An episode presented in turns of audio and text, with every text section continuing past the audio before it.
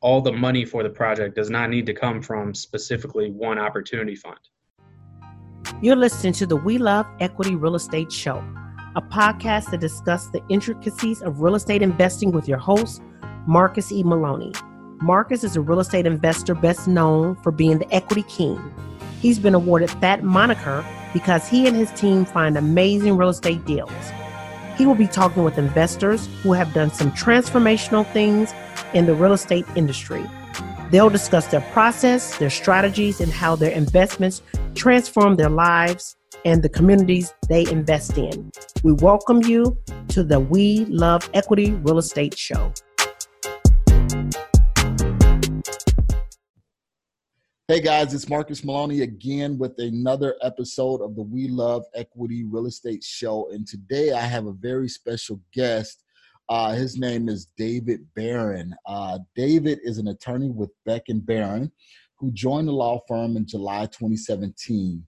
Um, admitted to practicing in Illinois State and United States District Courts, uh, Dave engages in general civic practice representing businesses lending institutions, local government, and individuals.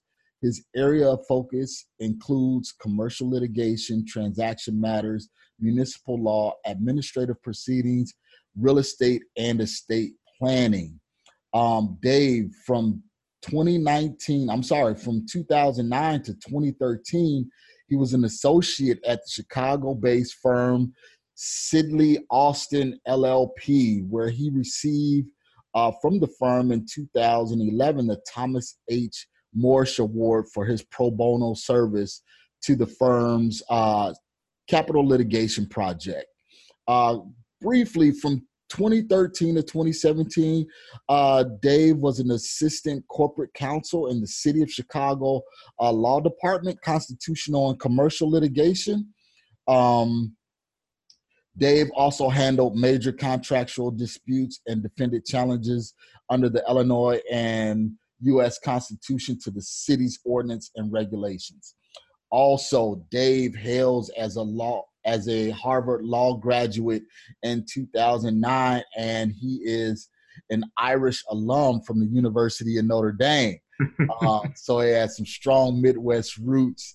Um, so currently, some of the things that Dave is doing is you know, he's been active with a number of nonprofits and civic organizations, and he currently serves as a chair of the board of advisories at the old St. Patrick Catholic Church in Chicago. So if you have ever been in Chicago, that church is definitely famous, and uh, you see it on a lot of uh, postcards and marketing material for Chicago. Um, Dave also is an author, and he authored a rural black community of Illinois, which he's referring to Pembroke, Illinois. If you do not know, it's one of the poorest cities or municipalities in the nation, and it's right in uh, the southeast region of Kankakee County in Illinois. So, without further delay, let's meet and talk with Dave Baron. And today we'll be discussing opportunity zones. What is it? How can you invest in opportunity zones and the different uh, legalities and some of the things that are coming out in regards to opportunity zones? So, Dave, thank you. Welcome, welcome. And our our um, listeners definitely want to learn more about opportunity zones and how it can benefit them as real estate investors. So, tell me real quick you seem like you're very accomplished in law. Uh, what was your inspiration and how did you get started in real estate law per se? Sure sure. And, and marcus thanks for having me on the podcast. Uh, really excited to be here and just reading about the program in the first place and what you've been up to is has been just inspiring. So um, thank you so much. Yeah absolutely. Um, you know in terms of, of real estate law and my where I got started and in terms of being involved in that and learning more. Um, you know, if you read through a little bit of my bio there, and the first eight years of my practice were not in real estate law. I mean, they they covered a little bit of real estate issues from time to time, um, you know, but I was primarily a litigator. I was somebody who's going into court to, when I was at Sidley, defend larger corporations. When I was at the city of Chicago. It was to defend the city of Chicago and its departments. Um, touched on a few interesting real estate matters. You know, at the with the city of Chicago, I was working on uh, a defense of the uh, city's affordable housing requirements. Um, so that's one issue. But okay, you know, so the, it wasn't really until moving back home to Kankakee, which is where I practice now, and at Kankakee, you got to open up your practice. It has to be much more general.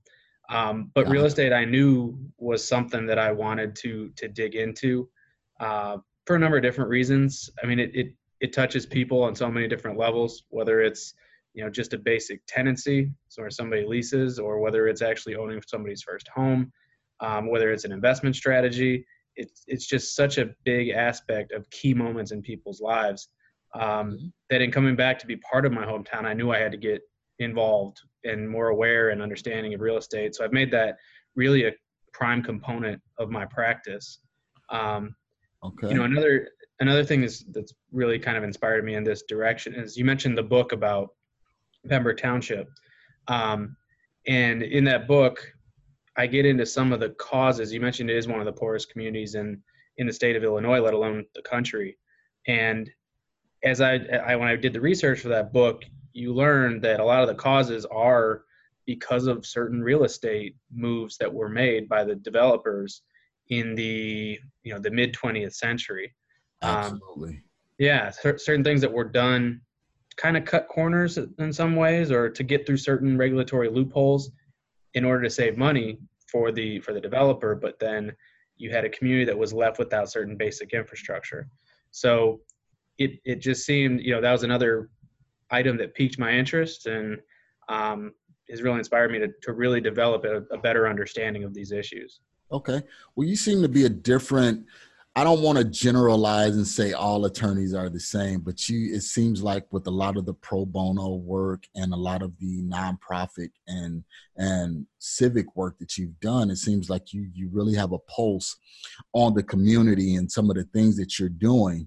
Um, so, and I know right now, well, for the past year and a half or so, um, a lot of investors been talking about opportunity zones and yep. opportunity zones what are they? You know how can you get involved? So let's kind of touch on that. I know being there in kankakee county which is just south of chicago about you know about 50 miles south of chicago um, opportunity zones have been a hot topic um, and no matter where you're at you know again me and you we talked at the midwest real estate investors summit and that was one of the things you were on the panel that discussed opportunity zones. So, for those who don't know what opportunity zones is, you know, kind of give us a brief, you know, high level description or definition of what an opportunity zone is.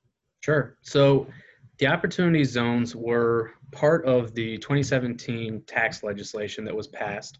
Um, you know, I, I like to say that when the legislation was passed, you probably didn't hear a thing about this program, and that was because there was bipartisan agreement about it. I mean, Democrats okay. and Republicans actually both wanted to get this this program passed. Senator Tim Scott and Senator Cory Booker were both big big proponents of this opportunity zone legislation. So, you know, that's where the genesis was. But when okay. you take a look at what the program is, um, it creates the legislation allows the IRS to create or designate what are known as opportunity zones.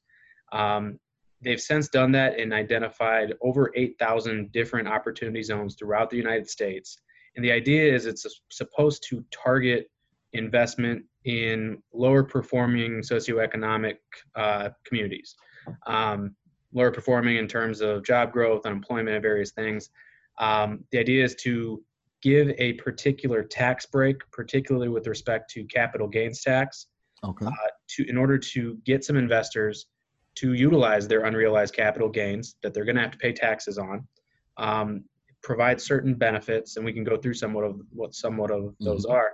Um, but it provides benefits so that it will encourage an investor to put money into these opportunity zones for long-term investment.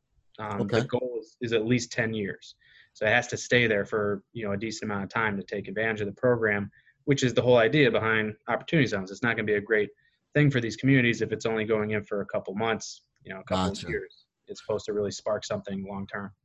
So it sounds like, first of all, it was bipartisan. So it wasn't any arguing, you know, when it comes to our constituents, when it comes to uh, trying to get this this that bill passed. So everyone was on board with that, which is a good thing. Um, so it really wants to spur economic development in lower performing areas. Um, so now, how is that a benefit for the community and for the investor? Because it sounds like it's a win-win.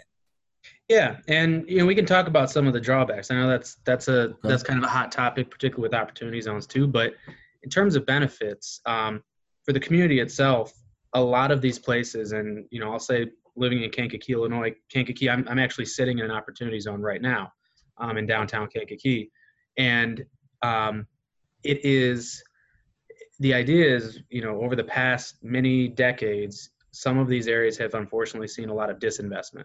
Um, you know people pulling their money out of the areas and that can lead to a downward spiral in certain circumstances. You know gravity and water can wreak in some pretty tough problems on residential properties or commercial properties and exactly. if you don't have upkeep with you know ongoing investment then that's a problem. So this is just to really attract some capital to bring back some of these places um, or just bring them up generally uh, to what they can be so that's for the communities themselves. As to whether that's going to be realized, you know, I think we haven't. This is a new program. We got to see where it goes. Um, but gotcha. I think at least the promise is there.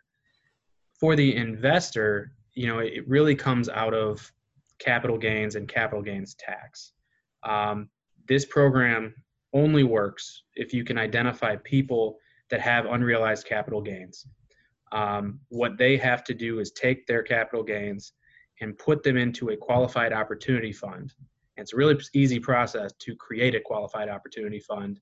They don't need to be massive multi-billion dollar funds or anything. They can be smaller, you know, one source funds um, that can be put okay. together.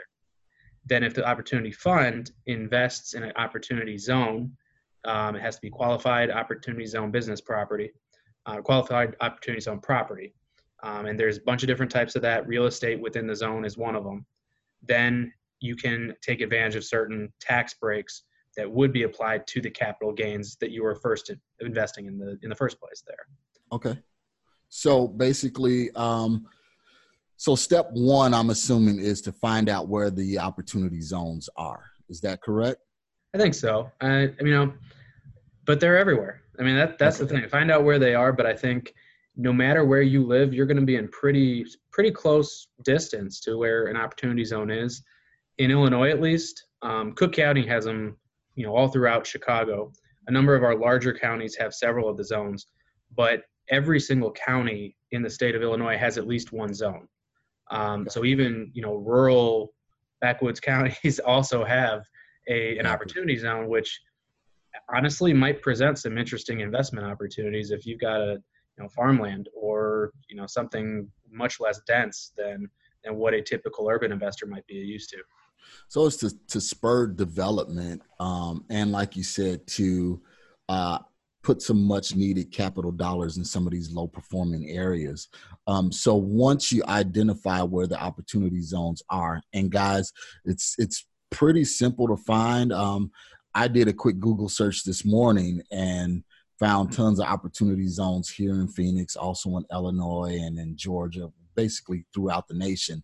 Um, so I'll I'll add a link in the show notes in regards to where to find opportunity uh, zones. That way you can find them. So now once we have found the opportunity zones, now what's the basis for creating that opportunity fund? What what do yeah. we do to do that?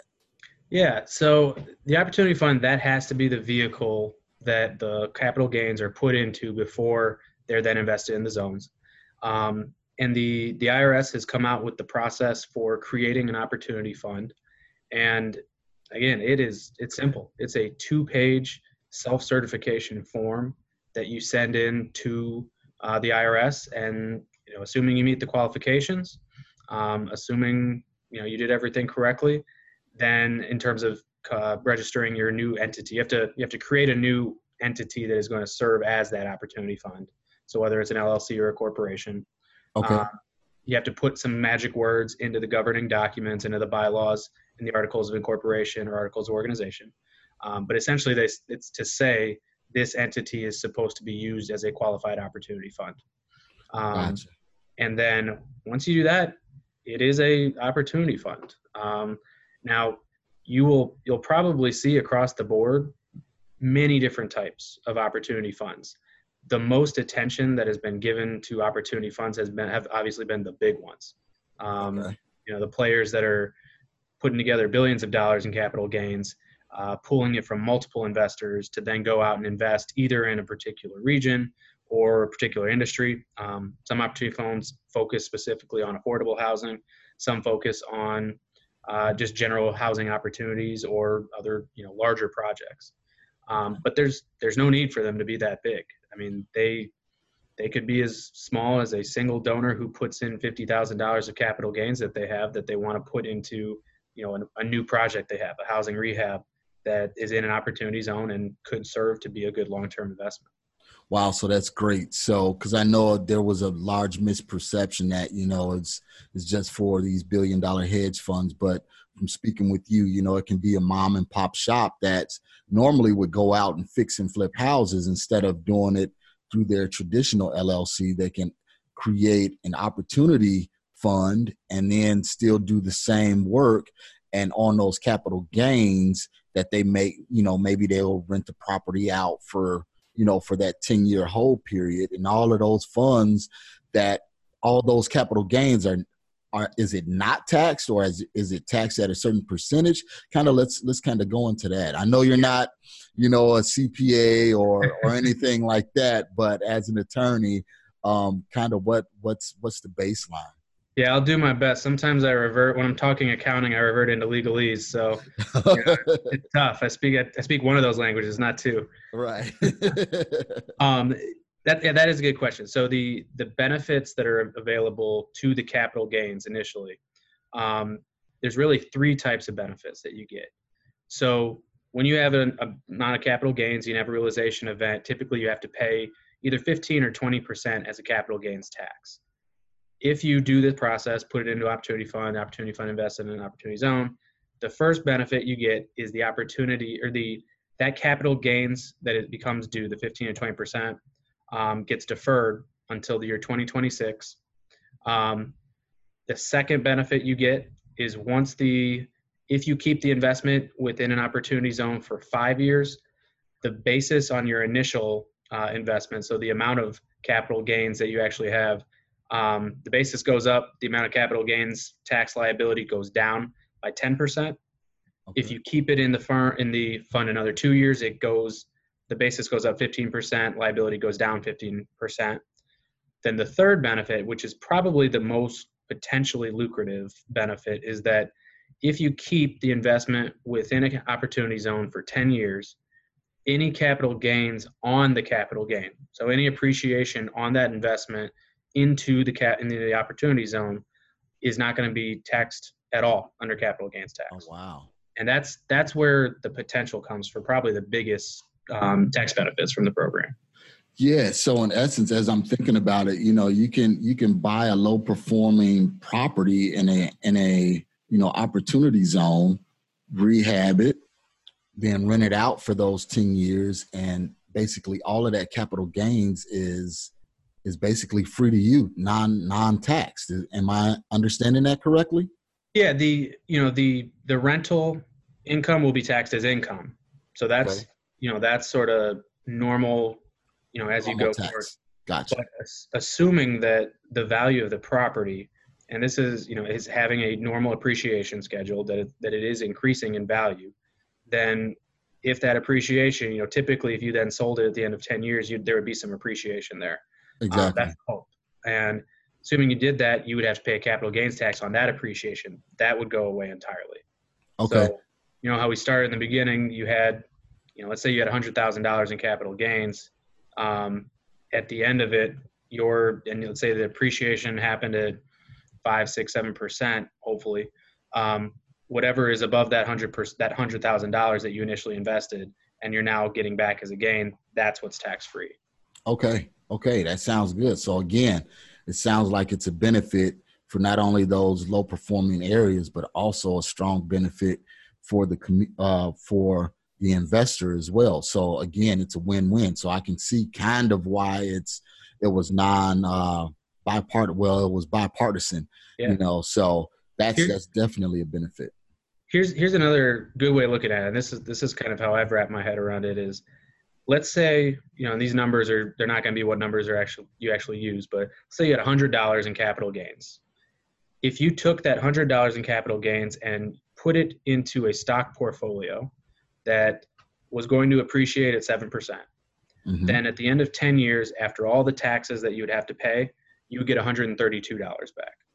Now, if you took that $100 in capital gains and instead you put it into an opportunity fund, the opportunity invested, the opportunity fund invested in opportunity zone, that project appreciated by 7%. At the end of 10 years, you know, everything else being held equal, you're going to get back $176. So the difference there, you got 132 versus 176. Yep. That's that's where the real benefit is. Yeah, and that and that can be substantial, especially when you're doing multiple projects in opportunity zones. You know, you can you can really really make some headway as an investor, and again, you know, benefit the community and the, and the people that you serve in that community as an investor. Um, so we talked about some of the benefits. I know there's downfalls. You know, it can't be you know too good to be true. So, kind of what some of the things that we as investors would need to hedge our bets against. Sure. So, you know, I've, I've thought of a few things that you want to take a, a look for. This is not, you know, the magic solution. It's not going to make a bad project a good project necessarily. It could probably help a good project get over the hill if you're looking for gotcha. some additional financing, or it'll make it a little, you know, somewhat more attractive. Um, but you still want to have a good project at the heart. Um, okay. And you know, a thing about these the opportunity zones is they are in lower performing areas. So those good projects might be fewer and far between, but they they absolutely exist. I mean, you just might have to seek them out a little more. You might have to think about them a little bit differently. Um, so that risk, I think that is that is one thing you want to be cognizant of in looking. Okay. Um, another issue with the opportunity zones is so I mentioned a minute ago the initial capital gains that you invest into an opportunity fund.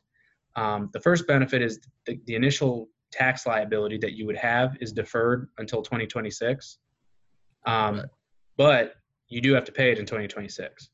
So okay. you have to maintain some liquidity to be able to to pay that tax liability seven years from now. Seven years from now. Okay. Right.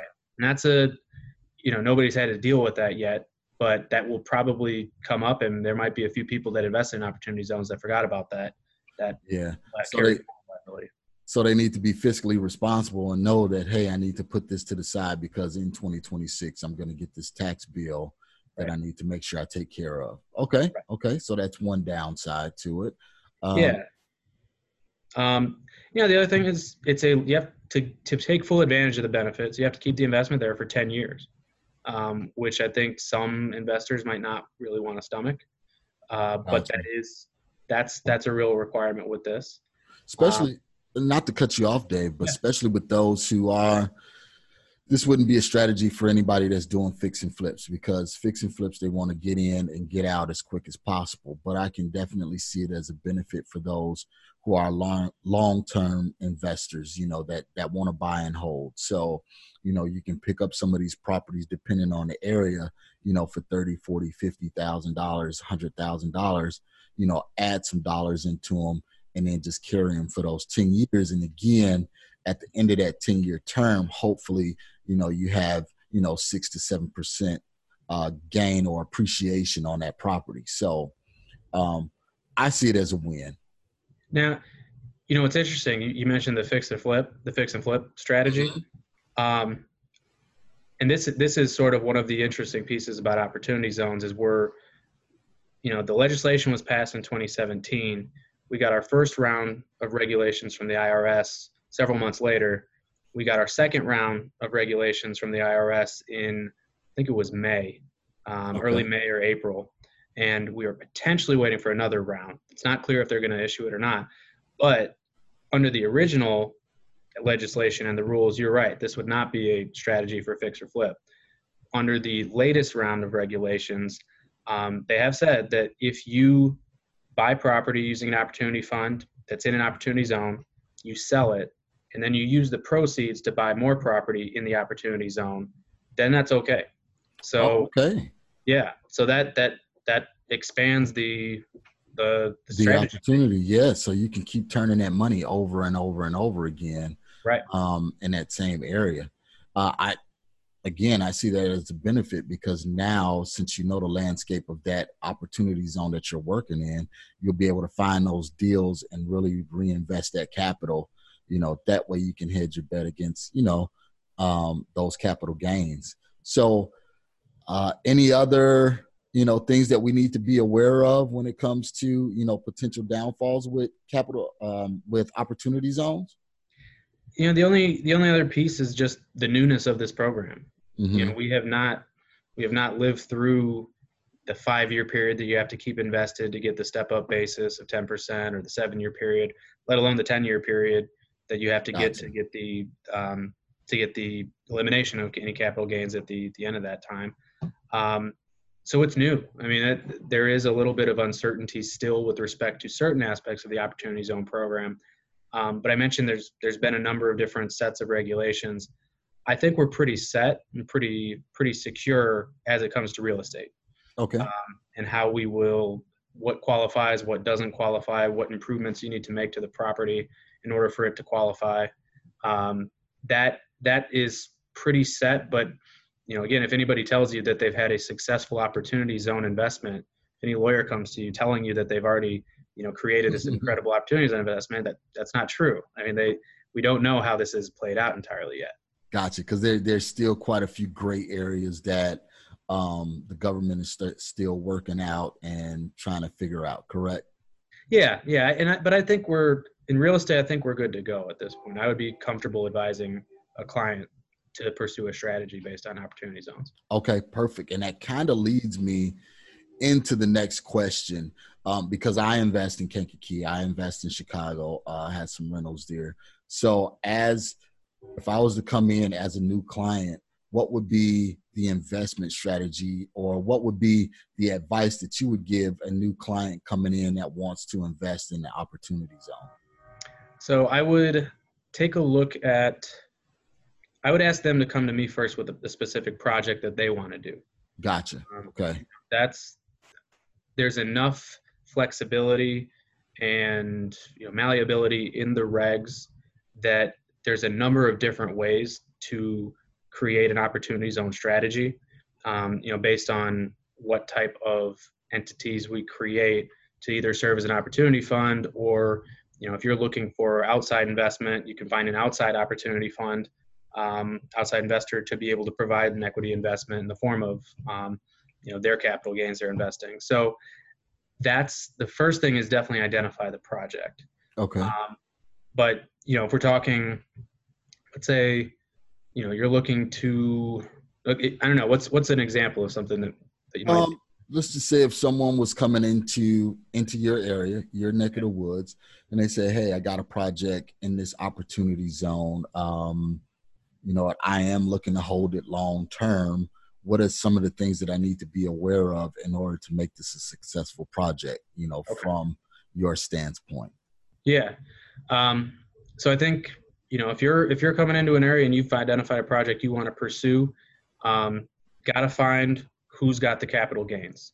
That is that is the the fundamental piece of this that is only going to make the opportunity zone work, or at least those tax benefits work. Okay.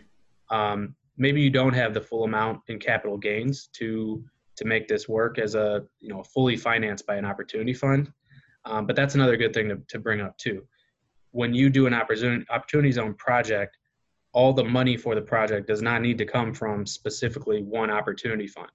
It can come from many opportunity funds. It can come from debt. It can come from, uh, you know, just an investment of, of equity from some other source too. So you okay. can you can stack your your sources of funding when you're looking at doing a project like this, whether it's a big one or a small one. Um, so that's you know sources of funding would be the, the key thing, the second to, to take into consideration. So then we would go ahead. So not to cut you off, Dave. So yeah. financing or hard money financing is still an opportunity um, to to use on a project in an opportunity zone, huh? Yep. Yeah. Absolutely. Okay. I mean, okay, perfect. You, you won't get the the tax benefit. You know, the tax benefits will be prorated to however much of the initial investment is is coming from that opportunity fund. Okay. Uh, so, you know, it's it's an equity investment. So coming from an opportunity fund into the property, the project. Um, so you'll be getting, you know, whatever portion of the appreciation after the 10, 10 years. After 10 years. Right. But absolutely. I mean, taking out, okay. getting debt to finance a project is, is absolutely something that should be used along with. Wow. Okay. All right. So, um, what would be next? Okay. We, we found the project. Um, we have the opportunity fund. Um, what would be next? I mean, I, I know that any smart investor will talk to not only you as the attorney, but also their CPA to make sure everyone yep. is on the same page. Uh, what would be kind of the next steps? So, you know, let's when you talk about the project specifically, um, if you and I should you know talk about this too. When they come to me with a particular project, we'd have to make sure it counts as qualified opportunity zone property. Okay. Um, you know, and with respect to real estate, so again, you know this this opportunity zone property not only covers real estate, it also also covers stock of businesses that operate predominantly within an opportunity zone. Okay. Um, okay. Which which could be relevant to a real estate discussion, but you know, for the sake of simplicity here, we'll just say you're looking at buying some real estate within an opportunity zone property. Yep. Um, there's a number of different qualifying factors. So, you know, speaking just generally, if you're going to buy a piece of property that has some sort of improvement on it, has a house, has a has a building, um, for it to qualify as opportunity zone property, you have to double the basis of that property. So if it's a you know hundred thousand dollar home, you do have to put another hundred thousand dollars into improvements into the property. Okay, so you have to have not only the acquisition, but you have to have that rehab right. amount to match the acquisition price. Okay. Right. Yeah, okay. yeah, and it's it's double the double the acquisition price is how much you have to bring in to the property. Now, if it is vacant property, that doesn't apply. Any improvement okay. you make is going to substantially improve the property, so that would qualify as opportunity zone property. If the property has been vacant for five years, then you also don't need to substantially improve it. You don't need to put in all of those improvements. You may okay. want to, um, but that's a way to to get around that substantial improvement uh, requirement in order for real estate to count as opportunity zone property.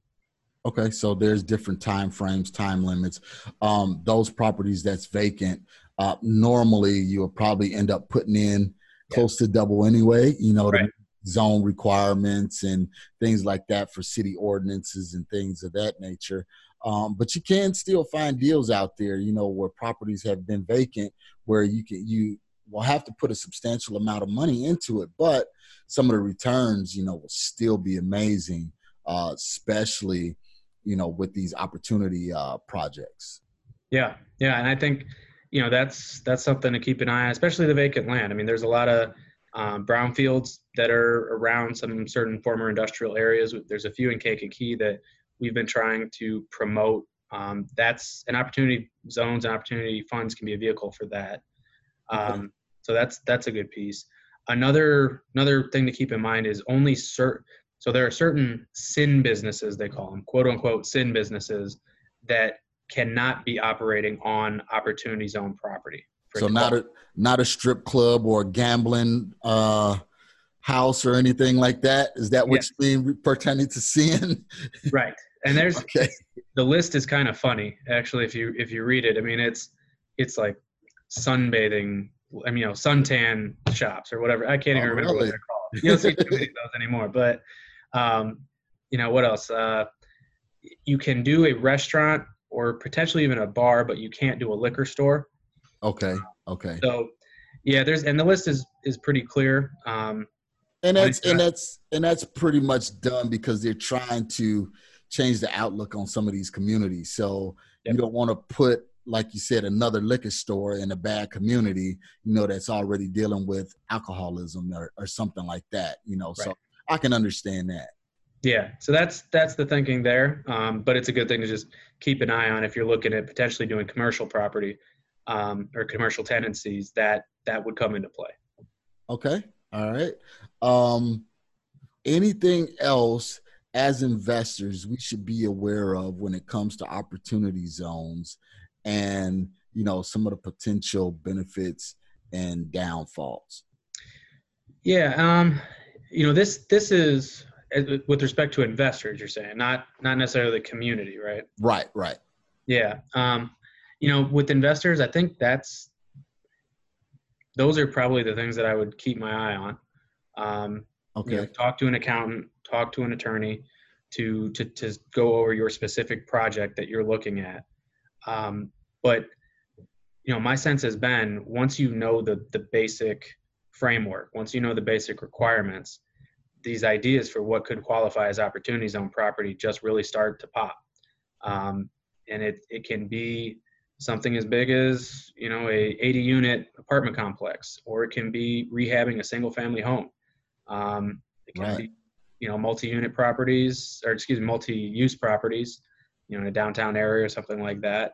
Um, or it can be, you know, the, the Amazon H2 headquarters that was going to be in, in New York that was going to be opportunity zone funded or opportunity fund funded. Okay. Um, that didn't come through, but you know, if it ever does, they might be doing something similar to that. So they, the range that's available is very big. And I guess what I would advise my clients is even if you think it might not qualify as opportunity zone property, let's let's think about it. Let's figure out if there is a creative strategy that's that's available based on the regulations that exist to do something where it still does qualify as opportunity zone property. So you can not only take advantage of the program, but you know, hopefully do some good for these communities. Okay.